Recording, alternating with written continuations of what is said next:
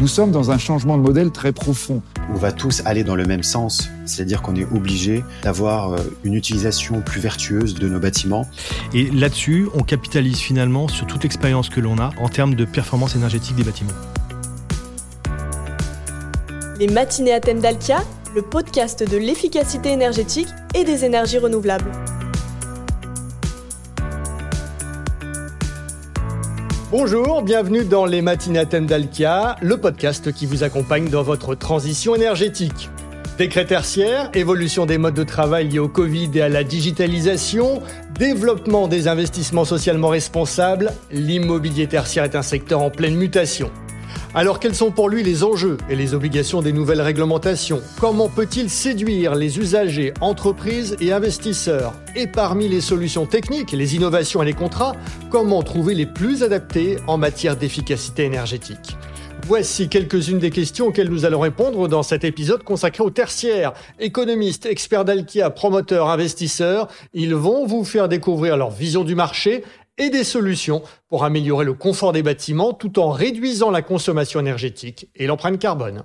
Le matinée à thème d'Alkia, animé par Paul-Emmanuel Géry. L'immobilier tertiaire doit se réinventer.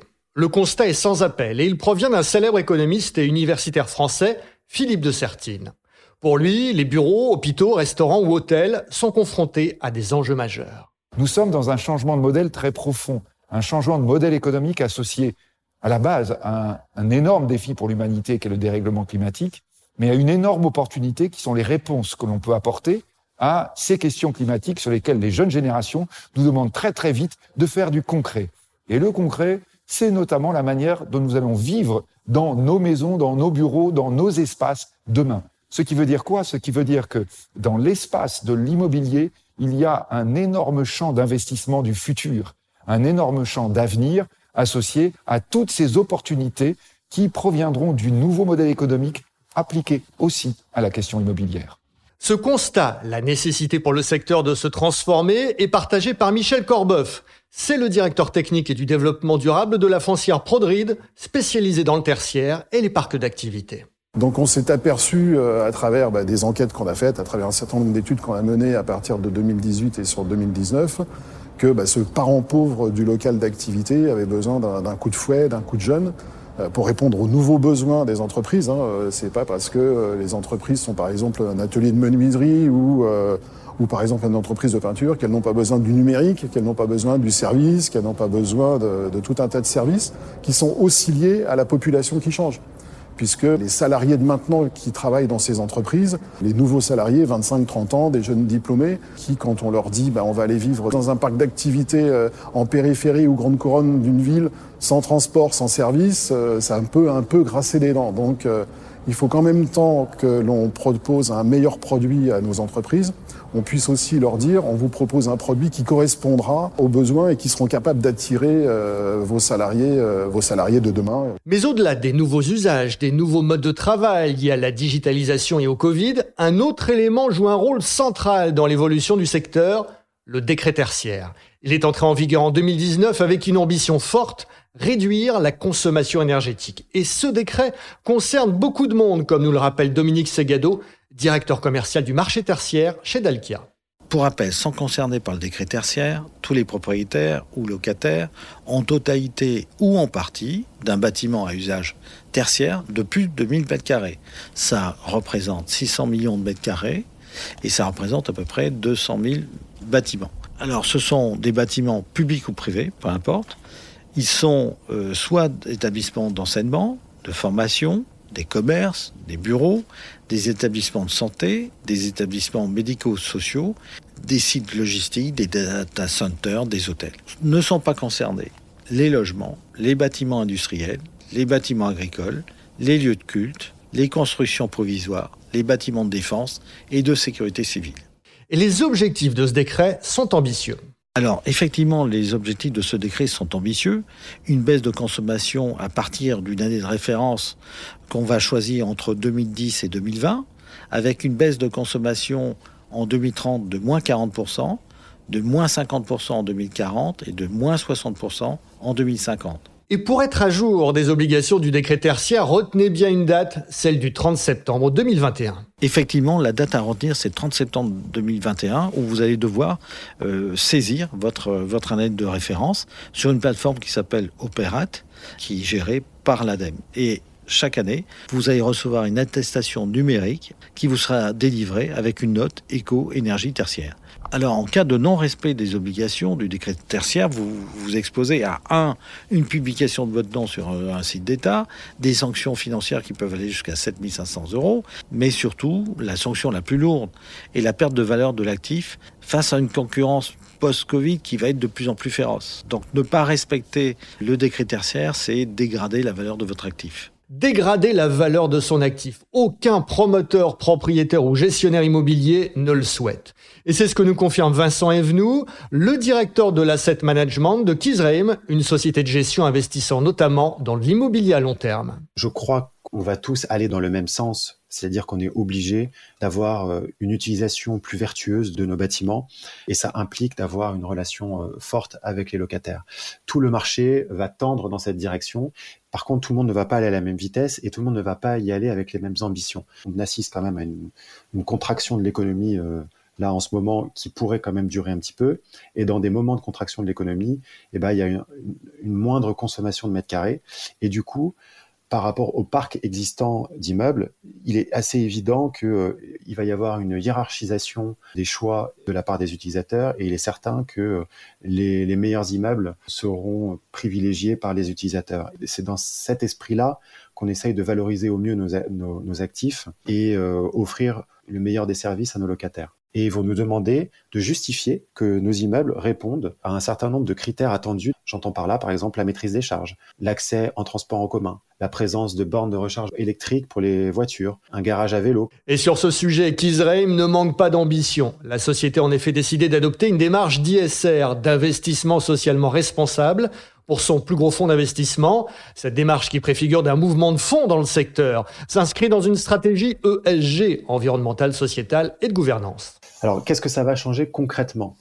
Notre objectif, ça a été d'analyser notre responsabilité d'investisseur au regard de 60 critères qui renvoient à part égale entre les, les différents enjeux euh, de l'ESG. Pour des sociétés qui gèrent des capitaux et qui sont donc jugées par les investisseurs sur la performance des investissements, c'est quelque chose de révolutionnaire. Pour l'immobilier qui est un actif tangible, finalement, on en revient à des considérations qui sont concrètes. 60 critères, effectivement. Ça nous pousse à être particulièrement sélectifs dans le choix de nos immeubles. Ça nous pousse également à être particulièrement exigeants dans la gestion technique et dans la gestion locative.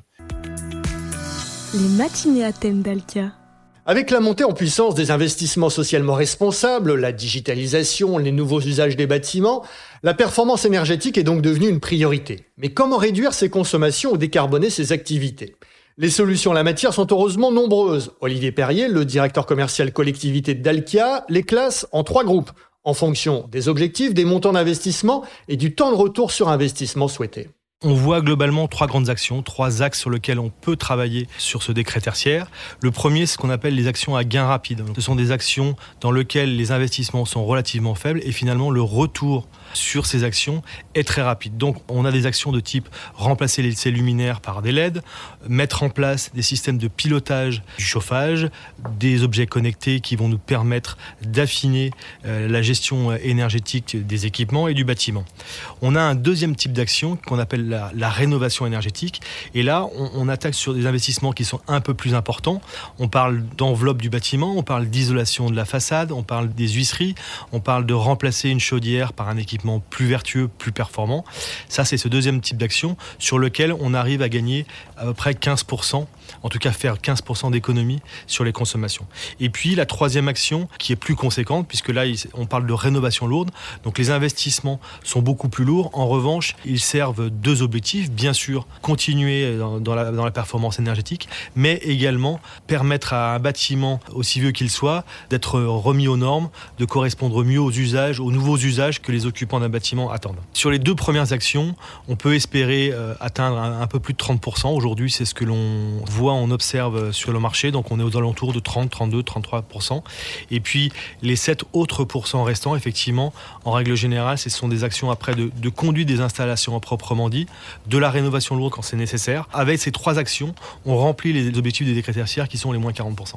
Mais pour réaliser ces actions et atteindre ces objectifs, l'accompagnement d'un expert se révèle primordial pour Vincent Evenou de Kizream. Il était fondamental pour nous de nous associer à un partenaire qui est capable de nous accompagner partout en France dans une euh, relation de, réactivité avec nos locataires pour qu'on puisse contrôler au mieux nos consommations énergétiques. Dalkia, c'est avant tout un énergéticien. Donc avant d'être facility manager, euh, Dalkia a une capacité à comprendre les consommations énergétiques et à nous accompagner euh, sur ce domaine. On a mis en place grâce à leur, à leur soutien, des relevés de compteurs automatiques sur tous nos fluides. On a mis en place un Energy Manager qui est chez Delkia, pour contrôler l'ensemble de notre parc et pour pouvoir mettre en place des mesures d'action rapides et pour pouvoir former l'ensemble de nos utilisateurs euh, et locataires hein, euh, aux bonnes pratiques en matière d'efficacité énergétique, le digital occupe évidemment une place importante. Les équipes de Dalkia utilisent ainsi les nouvelles technologies, notamment l'Internet des objets et l'intelligence artificielle,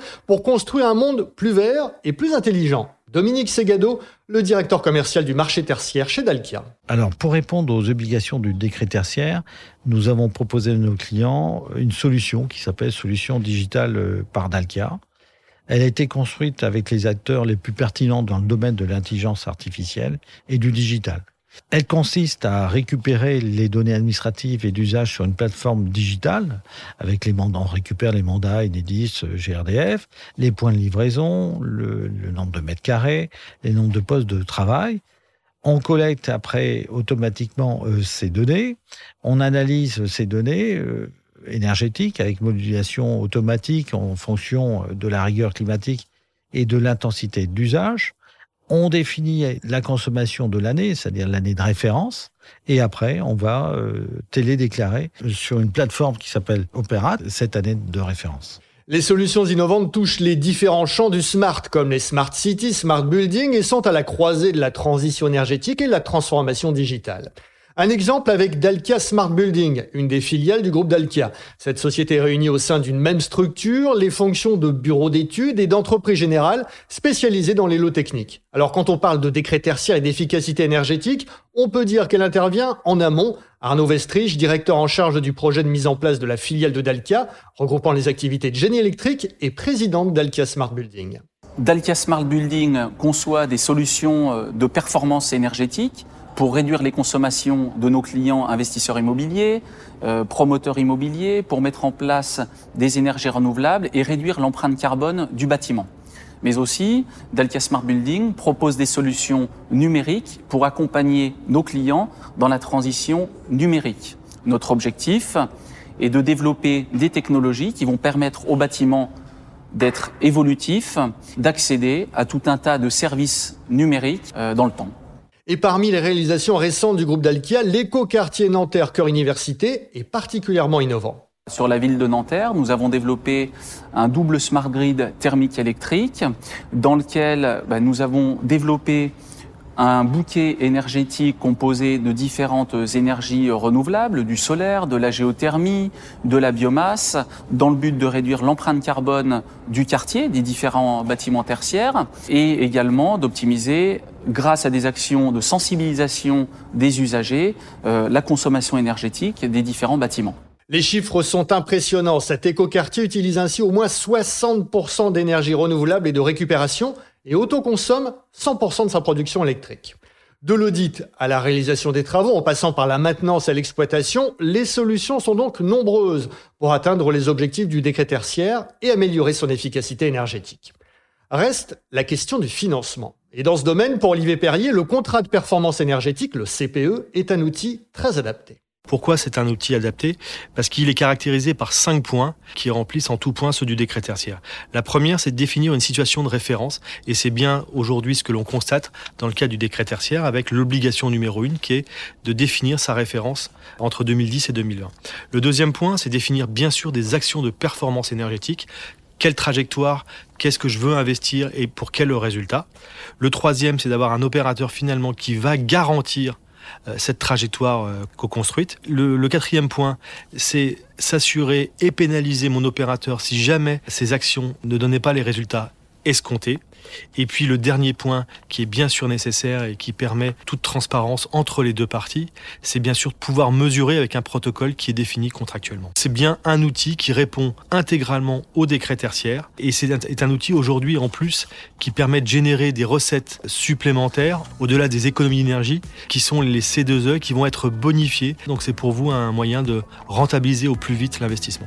Et là-dessus, on capitalise finalement sur toute l'expérience que l'on a en termes de performance énergétique bâtiments. On renforce notre promesse de valeur, si vous voulez, en proposant à notre client un forfait qui se situera non seulement en euros par mètre carré, mais également en mégawattheure par mètre carré ou en tonnes de CO2 par mètre carré. Donc l'idée, c'est bien de forfaitiser et d'avoir pour le client sa trajectoire connue et qu'elle soit sans surprise pour lui. Il sait dans quoi il a investi et, et il en connaît les résultats à l'avance.